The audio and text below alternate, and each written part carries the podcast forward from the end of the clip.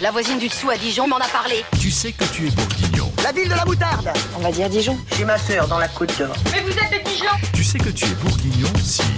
Tout pour la Bourgogne. Tu sais que t'es bourguignon si tu connais les ducs de Bourgogne.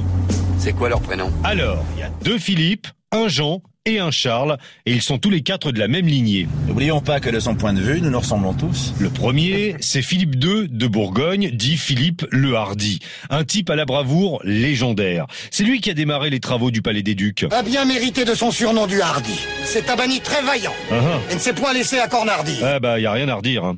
Son fils, c'était Jean II, connu sous le nom de Jean sans peur. Lui, il rêvait carrément de prendre la place du roi de France. Un homme sans peur et sans reproche qui a été injustement emprisonné par des communistes. Sans peur n'a eu qu'un fils, Philippe le Bon, à qui l'on doit la célèbre tour construite dans le palais de ses ancêtres. Oh, c'est déjà du bon palais, là. hein Et il manque plus que le dernier, Charles, le téméraire. Il a un prénom ridicule et il est moche. Ouais, mais il a surtout mal terminé. Tué en essayant de prendre la ville de Nancy, on a retrouvé son corps sous la neige, à moitié dévoré par les loups. Je te ferai genouiller devant les ducs de Oh, Bourgogne. ouais, ça sert à rien de s'énerver. C'est fini le Moyen-Âge.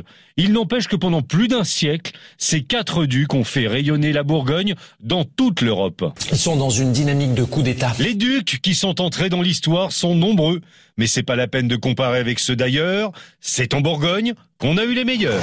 Je puis faire revivre ton duc. Mais il te faudra ignorer la peur.